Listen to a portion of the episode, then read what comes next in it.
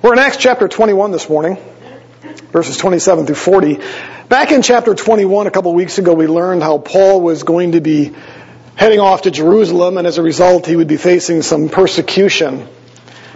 He wasn't told exactly what was going to happen at that specific moment, but he learned later that he'd be put into chains. Today, we're going to basically see this start to come to fruition. I'm going to use some alliteration again today as we look at this. We're going to First off, see how Paul was accused, attacked, and arrested for the sake of the gospel, and then we're going to see his, what I'm going to refer to as his apology, and I'm using the word apology there in the sense of apologetics. And so those are your four A's for today, if you will. Paul is accused, attacked, arrested, and ultimately offers up an apology for the gospel.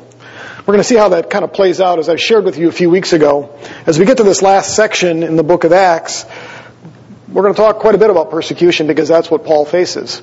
We're going to see how that works out. We're going to see Paul's response. In fact, in a message coming up here, I'm excited about it because we see exactly how Paul responds, the techniques that Paul uses while he's being um, persecuted and he's responding to that persecution. So that'll be down the road a little bit yet, but it'll give us some good walking papers or some marching orders for how we might be able to respond in the culture and society around us as we see things rapidly change. But let's go ahead and take a look at um, verses 27 through 29 of chapter 21, where we see that Paul is falsely accused. So, chapter 21, starting at verse 27, when the seven days were almost over, the Jews from Asia, upon seeing him in the temple, began to stir up the crowd and laid hands on him crying out, Men of Israel, come to our aid. This is the man who preaches to all men everywhere against our people and the law and this place. Besides, he has even brought Greeks into the temple and has defiled this holy place. For they had previously seen Trophimus the Ephesian in the city with him, and they supposed that Paul had brought him into the temple. So we see here that Paul is falsely accused Paul was finishing up his purification rites, if you remember, when he had shown up in Jerusalem. Dustin taught on this last week. He's sharing all the great things that God had done, and yet there's some controversy then because there's some Jews that are accusing him of certain things. And so part of the thing that Paul does is he decides to take a few of the men who are under a vow.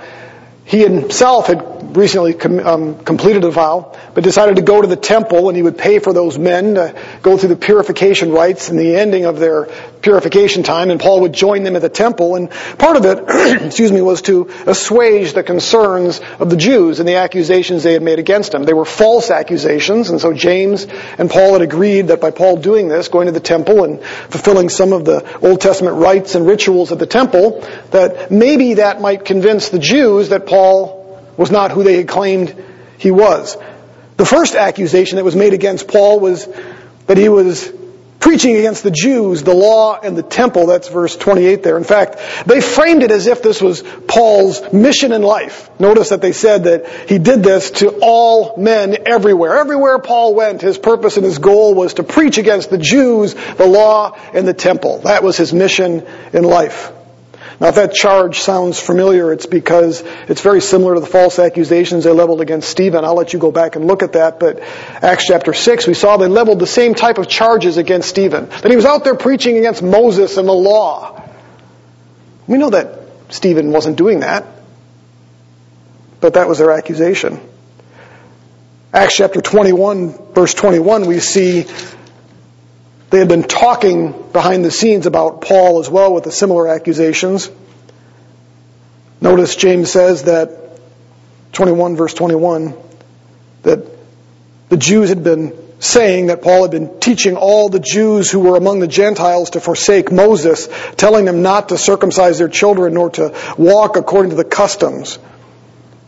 And so Paul was out there, according to these Jewish folks, preaching against the law and Moses and telling Jews not to be Jews anymore. Now we have a record of what Paul preached and taught, don't we, in the book of Acts? Do we see that anywhere? No, absolutely not, because it wasn't true. Stephen and Paul were accused primarily of preaching against their very own religious convictions and traditions. Think about that for a moment. They were accusing Paul and Stephen as well of preaching against the very things that they had grown up under. Many of the things that Paul was still doing. He said he was a Jew when he was around Jew, Jews. He fulfilled a vow. We saw him do that. We know that he wanted to go back to Jerusalem for Pentecost to celebrate that. But they accused Paul of going against those religious convictions and traditions. There's some additional things here in verse 28, if you want to look back at that with me. In verse 28, notice that they said that he's actually also preaching against our people. It wasn't just that Paul was preaching against the law, this place, the temple, but that he was actually preaching against the Jews. This, in essence, is an accusation of anti Semitism. Now, think about that for a moment. Paul is preaching against his very own people, is what they're saying. He was a traitor to his people. Is that what we see in the book of Romans? Paul gets into chapters 9, 10, and 11. Paul was willing to die for his own people. But yet here these Jews are making up these accusations that Paul is an anti-Semite. He hates his own heritage. He hates the temple. He hates Moses. It was constantly preaching to everyone everywhere against those things. So that was the first accusation. The second accusation, and in some respects this is maybe more egregious to Jews, was that Paul had defiled the temple. Actually defiled the temple. You can go ahead and throw that picture up if you want, Dustin. but you notice, look at what they said. And besides, verse 28, he had even brought Greeks into the temple and has defiled this holy place. I don't know if we can see that. I'll turn the light off here. I've got a picture of the temple here to give you an idea of what this looks like. You can see that all okay? This is the temple complex. It's a reconstruction, obviously. Um, and what you'll basically see is that there are different areas. Okay, the outside area, all the wide open spaces around it, that was called the temple I'm sorry, the courts of the Gentiles. Just inside there in the front was what was called the court of women.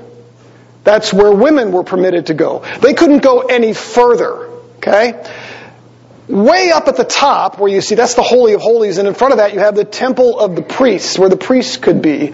And between the temple and the, or I'm sorry, between the court in the front, which is the open square, square area right through those bottom doors there, the court of women, right above that you see that little doorway that leads into the court that goes to the Holy of Holies. That little area between there was the court of men. That's where Israelite men, men could go. Okay? Now I want you to notice something else. Not only do you see there's these tall walls outside the court of women and then the court of men and then up in the Holy of Holies, but you notice these little, they're, they're white barricades, these stones that make a path around like another small, those are about four feet high. What's interesting about that, you can go ahead and take that down, Dustin. What's interesting about that is along those smaller barricades, those um, they're almost like those parking things you see on the highway, or not parking things. When you go on the highway and they make the barricades, those cement barricades to make new lanes. It's kind of like those. They're a little higher. But what was interesting about those is every so many feet along those things, there were actually um, warnings written. And we found two stones from, a, from the temple with the inscriptions on them. They're actually displayed in a museum in Istanbul and another one in Jerusalem. And this is what they read. It was written in Latin. No foreigner may enter within the barricade, within those small barricades, which surrounds the temple and enclosure. Anyone who is caught doing so will have himself to blame for what follows death. That's what was written on those barricades. Who are the foreigners? Gentiles. Now, according to Jewish tradition, it wasn't the Old Testament law, but according to Jewish tradition, Gentiles were only permitted in that outside court of the Gentiles. They could not go beyond those shorter barricades. And if they did, they were subject to execution. And what's interesting about this is Josephus actually recorded, he's the first century Roman Jewish historian, that was not a curse. It was basically a warning that anybody who went beyond there as a Gentile was subject to death. And what's really interesting about that is the Romans allowed the Jews to execute even Romans who violated that. That was strange because Romans were protected. And we're going to see that in one of what happens to Paul here in the future when the Roman commander prepares to flog him and discovers he's a Roman. The fact that the Romans were willing to allow Jews to execute Romans for crossing this barricade and going into the temple when they were Gentiles means it was pretty serious.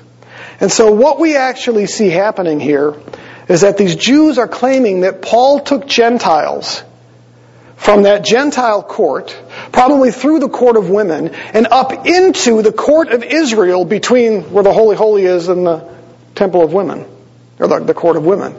And that he somehow had brought those Gentiles into that section and therefore had defiled the temple. And therefore he was guilty, subject to death, as well as the men that he had supposedly brought in. And now what we find here is they didn't actually see Paul do this. The Bible actually says that they supposed it because they had previously seen a man by the name of Trophimus, an Ephesian, hanging out with Paul elsewhere. So it was an assumption on their point, on their part. They didn't have any evidence that he had done it. It was just enough that they saw him hanging out with a Gentile. And they just assumed he must have brought him into the temple. Do we see some of these same tactics used today? They don't just disagree with what we teach or what we preach. They falsely malign and accuse us of preaching against people. They call us bigots, homophobes, hate mongers, white supremacists, racists, anti-women, anti-science. Am I exaggerating? Is this not what we see? I came across, uh, was actually watching CNN. Don't throw stones or sticks. I oftentimes watch alternative sources of information um, just to see what they're saying, partly because I find it funny, partly because I find it disturbing, and partly because I think it's a good idea to understand what they're saying and doing. But it was interesting. They were talking about some of these um, protests at some of the school parent school board meetings, the teaching of CRT and some of the L, LGBTQ stuff. Um, and I actually watched a commentator blame evangelical Christians for the destruction of education in America. He specifically blamed the destruction of public education in America on Christians. Found that fascinating. Be quite the opposite. Watched another episode on another channel, MSNBC, and watched them blame Christians for climate change. Because you know, us conservatives, obviously all Christians are conservatives, right? That's, that's what they claim. And because we like our fossil fuels and our cars, because we're science deniers, because we deny that the earth is getting hotter or whatever they want to claim we believe, yeah, actually claimed that Christians were behind climate change and that we were ultimately going to destroy the earth. Nor the largest atheist country in the world that puts out 10 times the amount of pollution that the Western world does, but it's Christians. Saw another article that blamed Christians for the continuing pandemic, COVID. Primarily because there are, I would probably agree with this, are probably less Christians vaccinated than the unsaved, partly because of convictions and other things. Doesn't make it right or wrong, I'm simply making a point. And so for that reason, this particular author in the article said that Christians were to blame for us still being in this pandemic two plus years in. That it's all because of us. And then he listed a number of things that should happen to Christians, like not being able to buy food, go to places, should be penalized, we should lose our jobs, etc.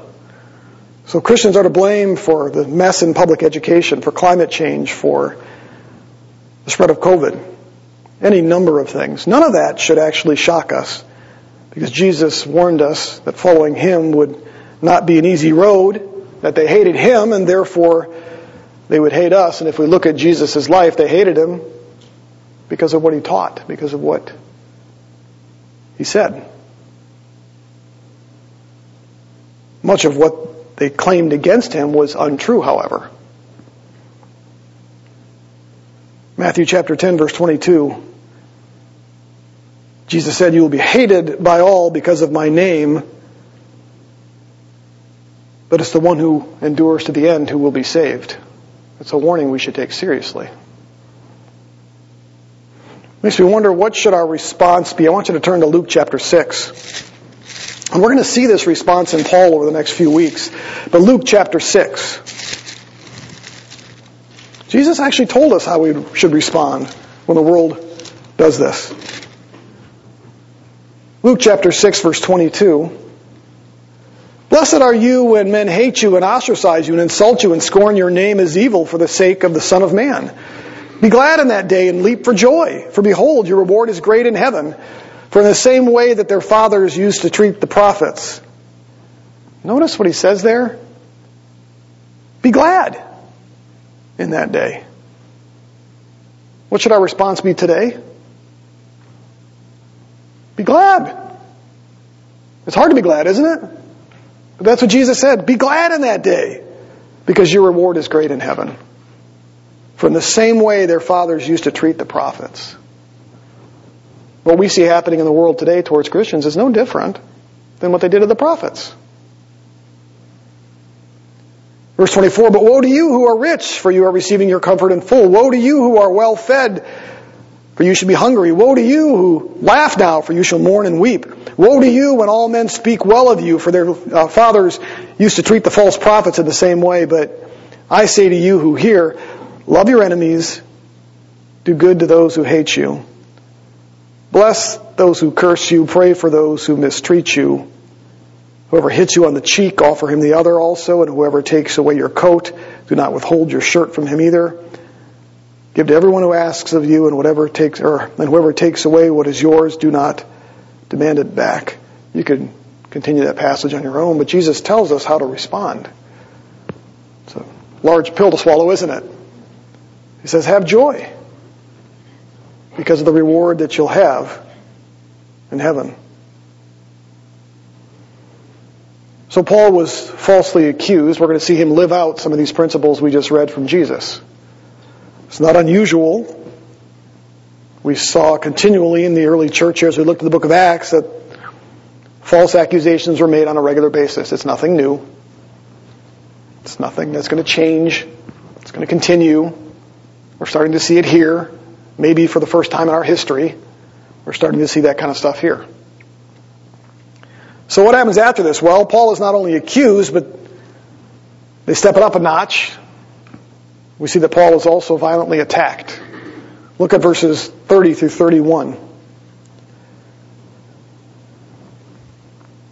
He says, Then all the city was provoked, and the people rushed together, and taking hold of Paul, they dragged him out of the temple, and immediately the doors were shut.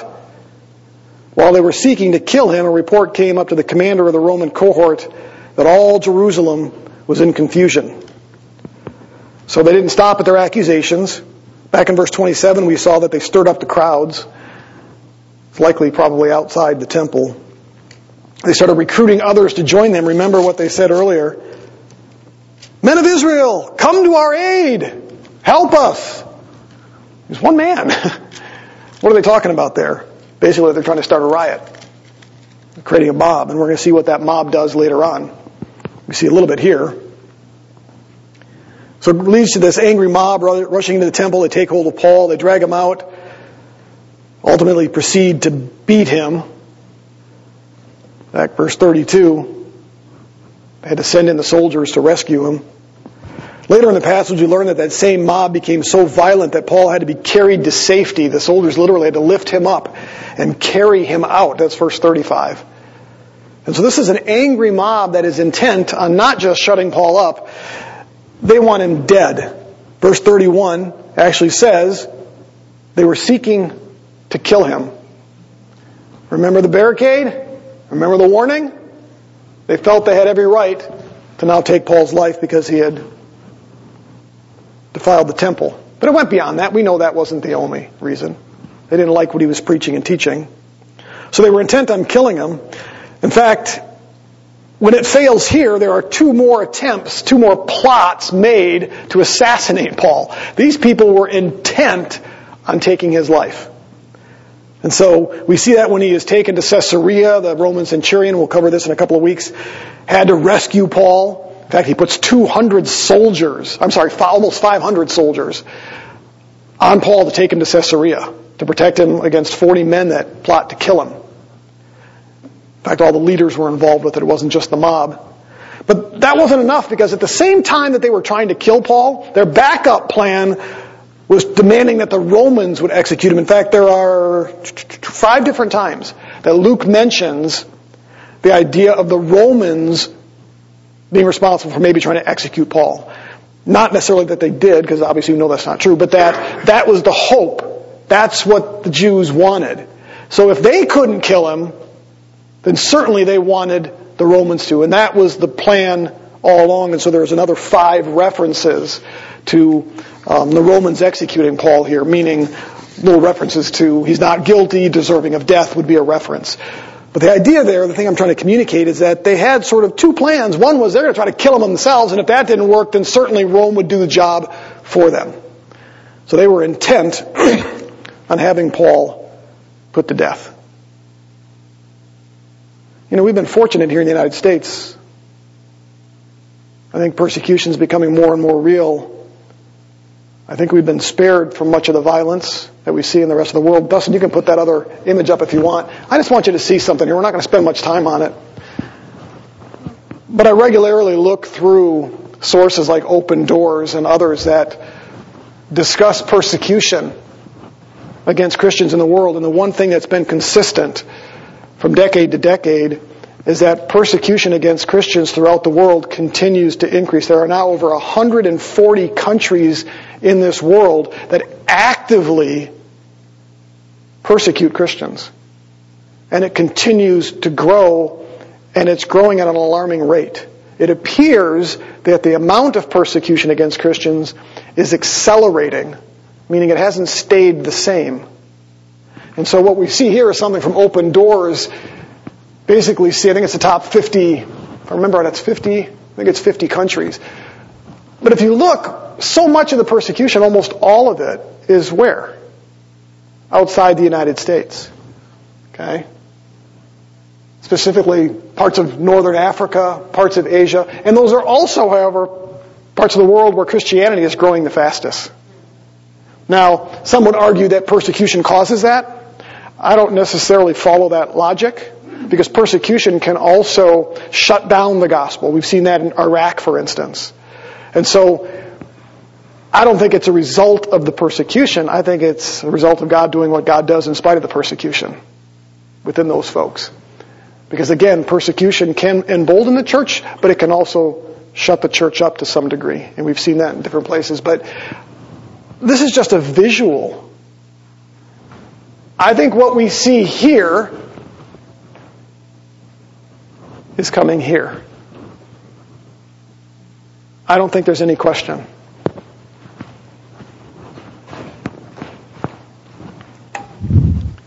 We've been fortunate up to this point. I'm struck by a couple of things. One is, Paul, in the face of this, Acts chapter 20, verse 22, you remember what he said. Acts chapter 20, verses 22 through 24.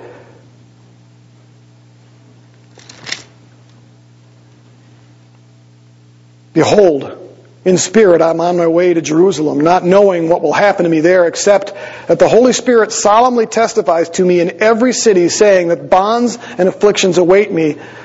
But I do not consider my life of any account as dear to myself, so that I may finish the course and the ministry which I received from the Lord Jesus to testify solemnly of the gospel of the grace of God. So Paul, in the face of persecution, said, I don't consider my life worth anything compared to finishing the race, you know, finishing the ministry, which is to preach the gospel of the grace of God. We saw something similar in Acts chapter 21, verse 13. When Paul learned he was going to be put into bonds, when Agabus came and took Paul's belt and bound his own hands, he said, This is going to happen to you, Paul. And his traveling companions begged him not to go. Yet Paul says, What are you doing, weeping and breaking my heart? For I'm ready not only to be bound, but even to die at Jerusalem for the name of the Lord Jesus Christ. What does he say there? I'm willing to die for the name of Jesus Christ. As I was reflecting on these words of Paul, something Jesus said struck me as well. I want you to turn to John chapter 16.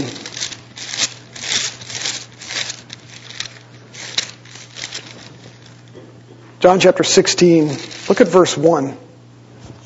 Listen to what Jesus said. Why did Jesus warn his disciples about the persecution that would come?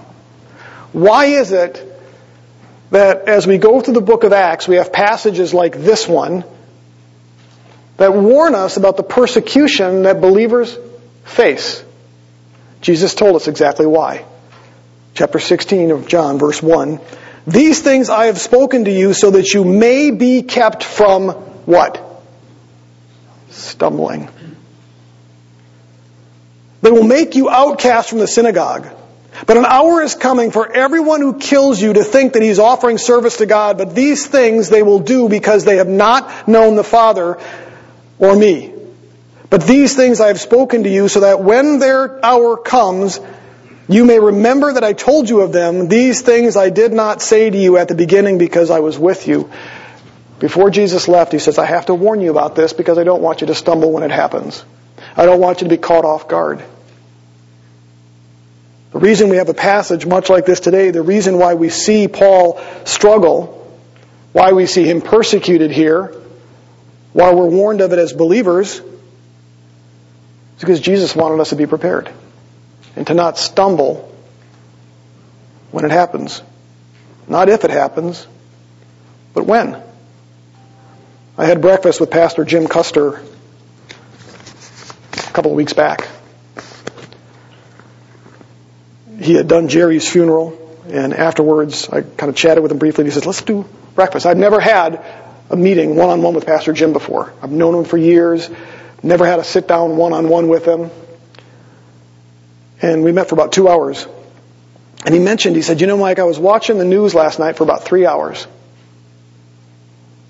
He said, if even one tenth of what I saw is true, and I'm going to paraphrase here, we're in a world of hurt.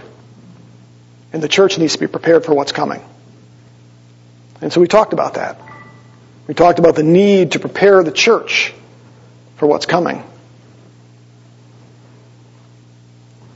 I'm not going to say Pastor Jim was a prophet, but those sound like the words of a prophet. If even one tenth of what we see, the world, I'm sorry, the church needs to be prepared. Jesus warned us, told us these things, so that we might not stumble. So Paul's accused, he's attacked, goes even further because now he's arrested. Look at verses 31 through 36 of chapter 21. While they were seeking to kill him, a report came to the commander of the Roman cohort that all Jerusalem was in confusion. And once he took along, or at once he took along some soldiers and centurions and ran down to them. And when they saw the commander and the soldiers, they stopped beating Paul.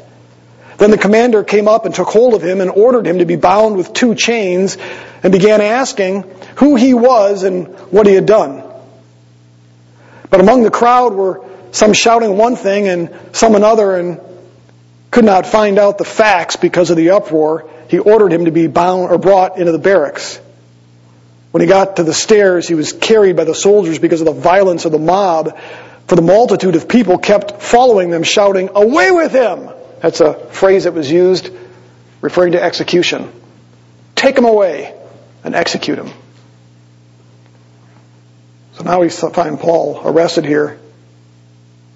Basically, what happens is word of this mob reaches the ears of the commander. There happened to have been, um, there was a, right there in Jerusalem, there's a large uh, facility. It's a military facility. It was high up, and from the top of that, you could actually look down into the temple. It was a way for them to see the city and keep track. It was there for the protection of the city. It was a military compound. The Greek word that's used for commander here refers to somebody who commanded at least a thousand soldiers. So he probably ran that complex. He takes two centurions as he hears. They probably saw this mob and saw the city in confusion, and so as he as he sees that, he basically grabs two centurions, which means these were men over basically commanders over 100 men. So likely they took about 200 men and ran down the stairs. There was a long stairway. They went right down into the temple. Ran those guys all the way down those stairs into the temple, and they come upon Paul being beaten to death by these Jews. As soon as they arrive, the mob does what you'd expect it to do when all these soldiers with their military weaponry show up. They immediately stopped beating Paul, but instead of rescuing him, what happens? Paul gets arrested. He's immediately bound by two chains, likely meaning that he was bound between two soldiers. Probably bound his arms, tied him to a soldier on one side, or chained him to a soldier on the other side, and then chained him to somebody else. It appears that the commander does a little bit of fact finding by asking a couple of questions, but nobody could get their story straight. There's all this confusion. They're saying Paul was guilty of this, and others are saying he's guilty of this, and there was some confusion. None of it makes any sense. So then he orders that Paul would be taken to the barracks. Now, at first you might think it's for Paul's protection, but later on in the passage we find out that the plan was that he was going to take Paul to the barracks and torture him to get a confession out of him. It's verse 24. Had Paul not been a Roman citizen, that would have happened. So this is not a rescue mission. It's funny because later on, when this commander writes his letter to Governor Felix, he kind of changes the facts up a little bit and makes it a rescue mission. It's not what it was here. The commander had one thing in mind, and it was to shut down this angry mob, prevent a riot in the city, and he just automatically assumes Paul is guilty and puts him in chains arrests him, plans to take him into the barracks, torture him to get a forced confession out of him, and then we'll all be done. From an earthly perspective, this all looks profoundly unjust, does it not? I think from an earthly perspective, that's probably true. Paul is falsely accused, violently attacked by an angry mob, and yet he's the one that gets arrested.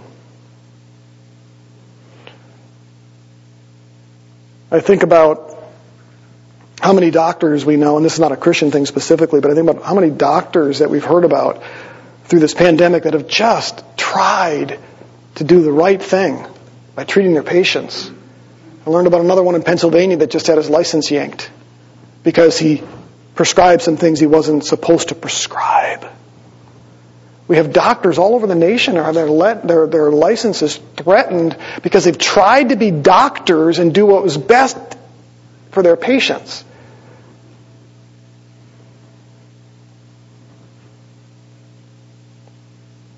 They're the ones that are paying the price, losing their licenses and their livelihood when they're doing the right thing. Here, Paul is preaching the gospel and the mob is the problem, but yet Paul's the one who gets arrested for doing the right thing. There's another way to look at this, however, because obviously from an earthly perspective it does look highly unjust. But there's another pers- perspective that we need to view this from. I want you to look at verses 20, or, uh, verse 11 of chapter 23. We'll cover this later, but I want to just read it now. But on the night immediately following, the Lord stood at Paul's side and said, Take courage, for as you have solemnly witnessed to my cause at Jerusalem, so you must witness at Rome also. Hmm. What looks highly unjust, Paul's arrest, the Lord basically says, ah, uh-uh. this is just one step on me getting you to Rome. The Lord's plan was to use Paul's arrest as a means of testifying about him, not just at Jerusalem, not just at Rome, but places in between. Now you might ask, couldn't Paul have gotten to Rome some other way? I'm sure he could have, but that wasn't God's plan. God's plan was that Paul would be arrested, be mistreated, and he would use that ultimately to accomplish his purpose. And we're going to see that played out in the next few weeks. When Paul was saved on the road to Damascus, Jesus laid out his plan and purpose for Paul, and it included using Paul as his instrument to witness of himself, not just to Jews, not just to Gentiles, but it says of kings. And that's critical. Because it's a reference to, or to government officials. Governors, kings, political officials. And that's exactly what we see play out in the rest of the book of Acts. I want to summarize some things. As a result of Paul's arrest, Paul is given at least six high profile public opportunities to preach the gospel in two very important cities, Jerusalem and Caesarea, the Roman capital from a military perspective. So as a result of this arrest, Paul's going to be given these six extremely high profile opportunities to preach the gospel. Opportunities he might not have get, been given had he simply stopped in Jerusalem and then moved on to Rome. He's given the opportunity to preach to the mob. He preaches to the entire Jewish council, which is their supreme court. He preaches before two Roman governors, Felix and Festus. He preaches before King Agrippa, who was over all of Judea and Samaria. And finally, he preaches to the Jewish leaders in Rome. All of which were a result of being arrested in Jerusalem. When he arrives at Rome, he spends two years under house arrest in his own rented quarters where the Bible says that he was able to preach Jesus with all openness, completely unhindered. In other words, when he gets to Rome and he's under house arrest, he's able to do what was difficult in other places because in other places he was always hindered. The Jews were constantly after him, and yet God says, I'm going to give you two years of unhindered witness in the capital of the world where you've got freedom to preach the gospel. All because he was arrested. In fact, it was during that time that Paul actually wrote his Roman arrest. He wrote to Philippians and declared that his imprisonment in Rome resulted in Christ becoming known throughout the whole Praetorian Guard and to everyone else. The Praetorian Guard was the elite unit of imperial Roman fighters that escorted all of the highest ranking officials in Rome. And Paul says, my arrest provided me opportunity to preach the gospel to the entire Praetorian Guard who meets and escorts and protects the top of the top of the top political leaders. In fact, based on Philippians 4:22, Paul says that even some in Emperor Caesar's own household became Christians as a result. How's that for perspective? As we look at Paul, we see this, these accusations and this attack and this arrest as being highly unjust. It makes no sense. Paul didn't deserve that. But when we look at it from God's perspective, it's very different, is it not?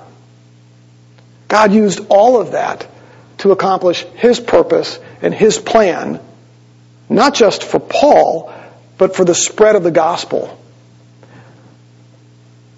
Paul may not have gotten opportunities before Felix, Festus, the Praetorian Guard, Caesar's own family. In fact, at one point when, when he gets sent to um, Felix, he actually stays in the king's own personal residence. That's where they put him up. Imagine if Paul would have just shown up and said, knocked on the door and said, Do you mind if I stay here while I'm preaching the gospel? Perspective. From our perspective, it looks unjust. It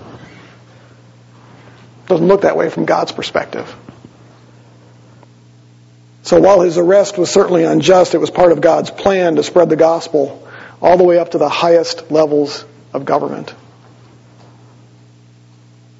The last thing we see in this passage is how Paul actually responds. I refer to it this way. Paul responds by offering an apology for the sake of the gospel. Look at verses 31 through 40, or 37 through 40. As Paul was about to be brought into the barracks, he said to the commander, May I say something to you? And he said, Do you know Greek? Then you are not the Egyptian who some time ago stirred up revolt and led 4,000 men of the assassins out into the wilderness? But Paul said, I am a Jew of Tarsus in um, Cilicia, a citizen of no insignificant city, and I beg you, allow me to speak to the people. When he had given him permission, Paul, standing on the stairs, motioned to the people with his hands, and when there was a great hush, he spoke to them in the Hebrew dialect. And then we actually get to this next week. We'll see what Paul says. Now I'm using the word apology here, again, not in the sense of, oh, I'm sorry. We don't, we don't have to apologize for the gospel. Never should. Paul didn't. I'm using the word here, apology, as in the sense of apologetic. It's actually the word that Paul uses in verse 1 when he says, verse cha- or chapter 22, verse 1, when he says, Brethren and fathers, hear my defense. He says, hear my apology. It's a defense of the gospel. That's what apologetics is, is it not? It's our way of defending the gospel. And so what Paul does now here, Paul's response to being accused, attacked, and arrested is to now offer up a defense of the gospel. That's how he responds.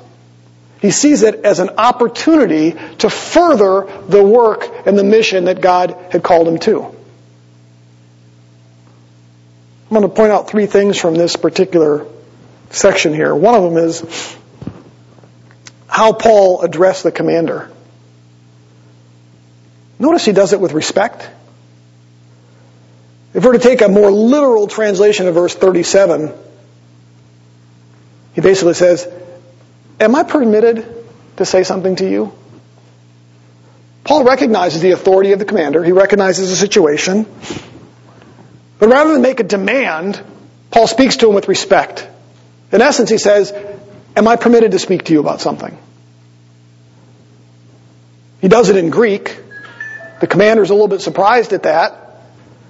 He obviously knew Paul was a Jew, and even though the Jews spoke Greek, it wasn't always great Greek. And so most would interpret this as being he was rather impressed by Paul's eloquence in Greek. He recognized there's something, he's an educated man in, in Greek, and so he responds to Paul by saying, Huh, you speak Greek? He wouldn't have been shocked that he knew Greek, but probably how he spoke Greek. But the first thing we see there is Paul's respect that he offered. Remember, Jesus said, Love your enemies, told us how to treat our enemies. Sometimes I think our response when persecuted or treated unjustly is to lash out. And we have a tendency to forget who we represent and how Jesus responded to his accusers. And we do the opposite many times. Here, Paul speaks to the commander with respect. Second, the commander assumes Paul might have been a famous Egyptian revolutionary. This is kind of interesting too. A few years before this, approximately AD 54, there was a Greek speaking Egyptian revolutionary who led 4,000 warriors, if you will, outside the city and prepared to come back in and attack the city of Jerusalem. They were going to completely tear down the physical barriers, the walls. They were going to overthrow the Romans and then they were going to install this Egyptian leader as the new leader for the area. These men that he had led out in the wilderness were they formed a group of what was called the assassins. And the reason they called them that is they would walk around within the city, around the temple and stuff, and they would assassinate Jewish leaders who they thought were too cozy with Rome. They would carry daggers under their cloak. And they basically would come up to these guys, stab them, hide the dagger, and then just casually walk away. They were known as the assassins. And so this Egyptian had led these group of people out. Well, ultimately, as they were planning their attack against Jerusalem, the Romans heard about it. They went out and they killed 400 of these. They captured another 200, learned all about their plans. But this Egyptian disappeared. They don't know where he went. He somehow escaped. Go back to our passage here. This commander said, Oh, this is that Egyptian dude. This is the rebel that planned the attack. And he looks at Paul and he basically says, huh, so you're not that guy? And part of it was because of the way Paul responded to him. He basically said, look, I'm, I'm not from there. I'm from Sicily. I'm a, I'm a Jew. I'm not an Egyptian. One of the reasons he might have thought he was the Egyptian because of Paul's eloquence, the, the, the Egyptians were very eloquent in their Greek. And so that's likely why he kind of put all this together. He's like, well, here you got this guy causing trouble in Jerusalem. The Jews hate him. Hmm.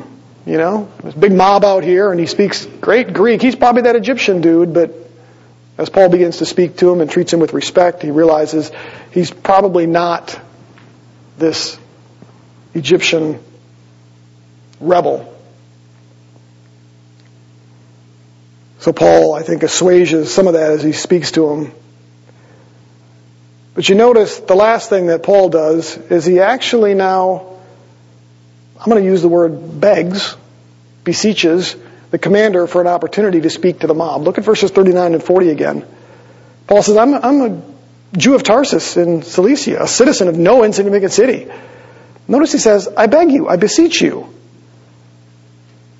allow me to speak to the people. How many of us in the same situation would be begging for an opportunity to speak to this angry mob that's out to kill us? But that's what Paul does. He asks the commander nicely. The commander obviously, we're told here, gives him the opportunity to do it. And we'll cover this next week. We'll see exactly what Paul does. We'll analyze his speech to this angry mob. But as we look at all this, as we put all of this together, as we look at Paul being accused, attacked, arrested, and now his response of wanting to give a defense of the gospel before these people. A couple of things that we can, I think, camp on or think about for ourselves. The first is that despite of the angry and violent reaction of the Jews and the threats against Paul's life, Paul never lost sight of the mission that Jesus had called him to, which was to preach the gospel. Never lost sight of that. In fact, here he is thinking, how can I turn this into an opportunity now to present the gospel to my enemies? The ones who are trying to kill me. I would have been trying to figure out how to get out of there. Remember, the commanders having to, the, the, people, the soldiers are having to carry Paul away from this mob. They're so violent. And Paul's like, just put, put, put, put me down. Can I, can I talk to him? And you're going to see that he presents the gospel. Paul never lost sight of the reason Christ left him here. How often do we forget that? Sometimes, with all of the wonderful privileges and rights and freedoms we've been given here in America, sometimes I think the church forgets why we're here. I know I do. Oftentimes I think more about retirement and what's going to happen when I get a chance to stop working more concerned about that than I am the people around me that desperately need to hear about Jesus Christ. Maybe that's why God is allowing to happen here in the United States what's happening. Maybe he recognizes that the church is forgotten. I think about the seven churches in the book of Revelation and how many of them had forgotten the mission that Christ had given to them. So the first thing that we can reflect on here is Despite this reaction, Paul never lost sight of the mission to which he had been called. And again, we'll see that unfold, especially next week. Second thing I think we can think about is that Paul's goal in standing up here, and we're going to see this next week.